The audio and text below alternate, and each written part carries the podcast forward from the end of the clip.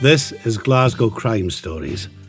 We dive into crime of the city's past in short episodes you can listen to anytime, anywhere. In this episode, meet the detective who was behind the investigation into one of Scotland's most notorious uncaught killers, Bible John. The late Joe Beattie was a police officer who was almost as well known as the crimes he investigated. It's not often that a police officer becomes as famous as the crimes that he's tasked with solving. However, in the 1960s, Detective Superintendent Joe Beattie was that man. He was often the public face of many major high profile inquiries, appealing for the public's help in solving crimes.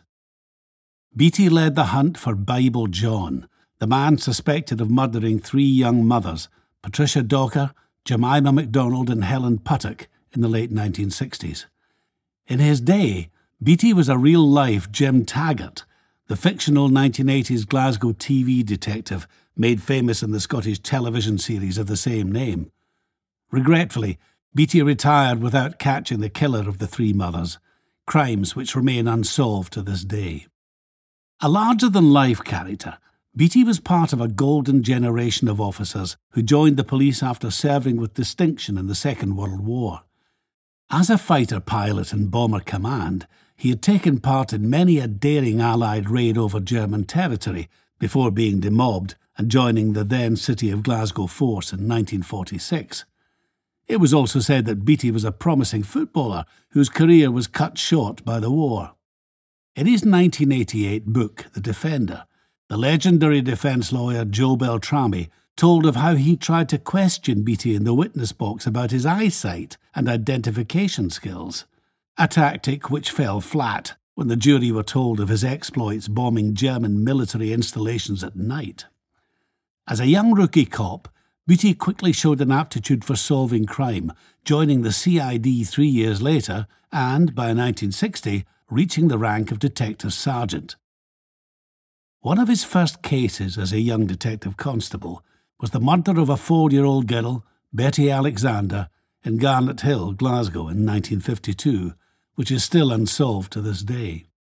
Over the years as a police officer, Beattie would show an uncanny knack for being in the right place at the right time. He once encountered a barefoot man being chased by a police officer. Beattie caught and arrested him, only to discover that the man's wife was about to give birth, and both he and the chasing officer were looking for help. With no midwife about, Beattie and his colleague delivered the baby themselves. He was also said to be the master of the good cop, bad cop routine, happy to play the former after a particularly tough interrogation of a suspect by a colleague. Beattie would then offer the suspect a cigarette and a friendly word or two before obtaining the necessary information or confession. His time in the RAF meant he had developed keen powers of observation, which he put to good use in fighting crime rather than the Germans. Beattie was said to have solved one murder after spotting that some of the knives in the kitchen drawer of the prime suspect were too clean and shiny. Clearly, they had just been washed to eliminate any evidence. In another case, the only clue was a Swan Vesta match found near the elderly victim's body. With his local knowledge, Beattie knew that men in the area seldom, if ever, used that brand. On door to door inquiries, he questioned one possible suspect and asked him to empty his pockets, revealing a box of Swan Vestas. In one double murder inquiry, he was able to use his powers of observation and sixth sense about a suspect to solve the crime. A man and his 17 year old daughter had been murdered in their home in Kinning Park.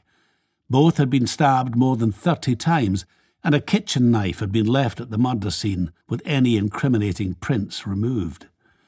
It was while studying the hall linoleum that Joe noticed what seemed like a single toe print. It appeared that the killer had also removed his shoes and socks so as not to leave a footprint on the blood-stained floor, but he had accidentally left a print of his bare toe. During door to door inquiries, Joe spoke to a 16 year old neighbour who he suspected of being the killer. Not only did his toe print match the one found in the hall, but he also later confessed to the murder. By the 1960s, Beattie had risen through the ranks to detective superintendent when he took on the case that would define his career. His job was to lead the investigation into the three unsolved murders of Patricia Docker, Jemima MacDonald, and Helen Puttock, all young mothers. If you're a regular listener to the Glasgow Crime Stories podcasts, you may recognise those names. All three deaths were linked into one inquiry based at Partick Police Office due to the similarities with all the women meeting their killer at the Barrowland Ballroom, a killer who would later become known as Bible John. Patricia Docker's body was found first on Friday morning, February the 22nd, 1968, in Carmichael Lane, after she headed to the Barrowland the previous night. Eighteen months later, a second woman's body was found in a tenement close in Mackeith Street, Bridgeton, in the east end of Glasgow. This turned out to be single mother of three Jemima MacDonald, then 32, who lived nearby. She was last seen alive at the Barrowland Ballroom where she had spent the night dancing. Her murder, on the night of August the 16th, 1969, had occurred approximately 30 hours before her body was discovered. However, the second investigation soon ran out of leads, and detectives were moved on to other inquiries. On October the 31st, 1969, came the discovery of a third young woman, Helen Puttock, 29, in the back gardens of a tenement home in Earl Street, Scotstoun, by a man out walking his dog. She had also been at the Barrowland ballroom that night and left with a mystery man. However, Helen's sister, Jean Langford, often referred to as Jeannie, had shared a taxi home with her sibling and her new admirer, becoming the first eyewitness to a possible suspect. Langford told detectives that her sister's companion, who claimed to be named John, had said that he didn't drink and repeatedly quoted from the Old Testament during the time they conversed with him in the taxi. During the taxi ride, the suspect had explained to the women that the reason he refrained from consuming alcohol was due to his strict upbringing, before adding, I don't drink at Hogmanay, I pray. Jean was dropped off at her own home in the West End before the taxi continued on to Scotstoun with Helen and the well spoken stranger. It was the last time Jean saw her sister alive. More than a hundred detectives were assigned to work full time in the case, and thousands of witness statements were taken. It was Joe Beattie who revealed details about the biblical references, adding, I'm positive this man comes from Glasgow or nearby. I do not think he's a religious man, but just has a normal, intelligent working knowledge of the Bible that he likes to air. Jean later worked with Lennox Paterson, Deputy Director of the Glasgow School of Art, to create the famous artist's impression of the suspect, who had already been dubbed Bible John by journalists. Due to the suspect's hair being unfashionably short for the time, more than 450 barbers in the Glasgow area were shown the new drawing of the suspect to see if they recognised him as a customer. Dentists were asked to examine their records to see if they had a male patient with overlapping teeth. Teams of young detectives, male and female, were instructed by Beattie to mingle with dancers at the Barrowland over many weeks to see if they could pick up any clues as to the killer or killers' identities. One theory was that the well dressed, well spoken suspect might be a military man. As a result, Beattie circulated copies of the Bible John drawing to British Army, RAF, and naval bases at home and abroad. The creation of an artist's impression and photo fit of the suspect were innovative at the time, Beattie tried every trick in the book and even used the services of a Dutch clairvoyant, but with no success. In 1970, a psychiatrist, Dr. Robert Brittain, was hired to produce a criminal profile of the suspect, predating similar efforts by the FBI in the USA by many years.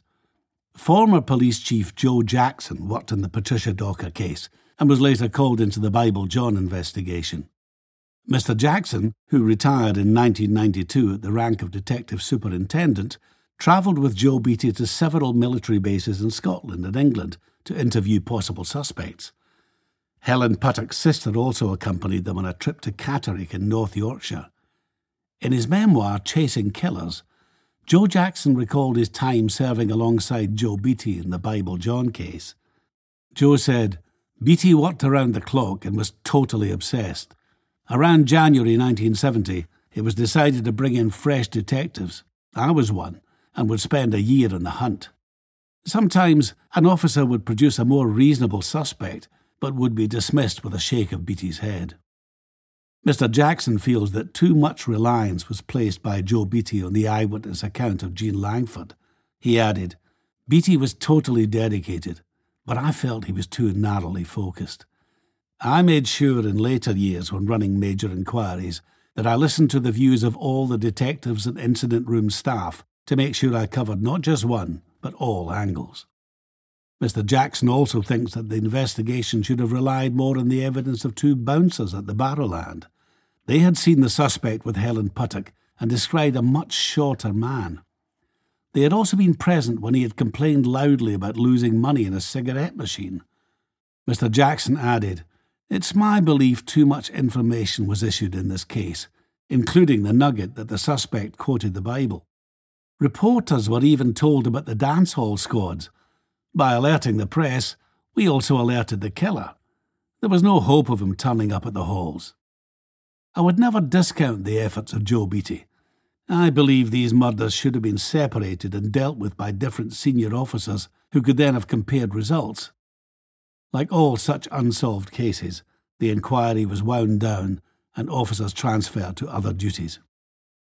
Joe Beattie would then take on another demanding role that would challenge his skills of detection but in a tragically different way. He was ordered to investigate the deaths of 66 fans at Ibrox Stadium on January 2, 1971, which happened at the end of the traditional New Year match between Rangers and Celtic. Beattie attended the game himself and had headed home afterwards, unaware of the terrible events that had just taken place. He got a phone call from the then Chief Constable, Sir James Robertson, who said, There's been a terrible accident and I want you to take charge. Beattie set up an investigation team at Govan Police Office, where more than a thousand statements were taken from fans and other eyewitnesses, including police officers and ambulance men. Such was the swiftness and efficiency of his investigation that a fatal accident inquiry was held into the deaths the following month at Pollokshaws Borough Hall in Glasgow. The patient gathering of evidence was crucial to getting at the truth of the tragic events of that day which still resonate with football fans across Scotland more than 50 years later. During this investigation, Beattie was called to Glasgow Sheriff Court, where a meeting of creditors was taking place, involving a Cypriot restaurant owner called Nicholas Perdiku. He had been told that Perdiku was armed and might be planning to shoot the sheriff who was hearing his case. Beattie headed for the court, where he spotted the suspect climbing a staircase and promptly arrested him. When he opened the suspect's coat, he found a shotgun and a cartridge belt. Perdico was later jailed for nine months and also lost his gun license, thanks to Beattie's efforts. After the successful Ibrox disaster investigation, Beattie was moved to the Scottish Police Training College at Tulliallan Castle in Fife, where he was made Deputy Commandant before retiring in 1976 while in his mid 50s. His failure to solve any of the three Bible John murders weighed heavily in Beattie's mind, right up to his death in 2000 at the age of 82. He famously once said, I know more about this man than I do some members of my own family. If he walked into the most crowded of rooms, I would pick him out right away. In 1996, the Bible John investigation was reopened, and the body of a suspect, John McInnes, who had taken his own life in 1980, was exhumed in Stonehouse, Lanarkshire. However, McInnes was later cleared of any involvement after investigators failed to match his DNA with a DNA sample found in the victim. In an interview at that time, Beattie said of Bible John, Sometimes you get the ones you shouldn't get, and you don't get the ones you should. This was one we should have got. We knew so much about him. Joe Beattie became known to a new generation last year when a critically acclaimed BBC two part documentary about the case featured original television interviews with the detective. In his autobiography, The Pleader, criminal defence lawyer Len Murray, who spoke at Beattie's funeral, paid a glowing tribute to his old friend. He said Beattie had been ahead of his time as a detective and an early advocate of using computers at a time when most investigations involved hard slog and boots on the ground.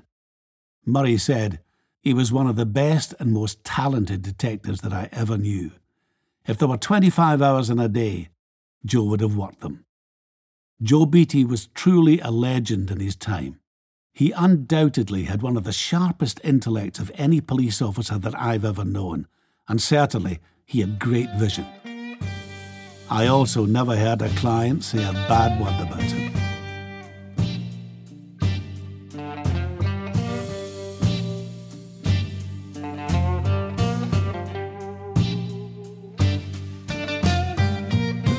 This podcast was brought to you by the Glasgow Times. With a digital subscription, you can access our exclusive, insightful, and trustworthy local news from just £2 for two months. We are also currently offering 20% off our annual rate with the code GlasgowPod22. This offer is for new subscribers only and is only available with the promotional code given in this podcast. Subscriptions will renew at the standard rates unless cancelled.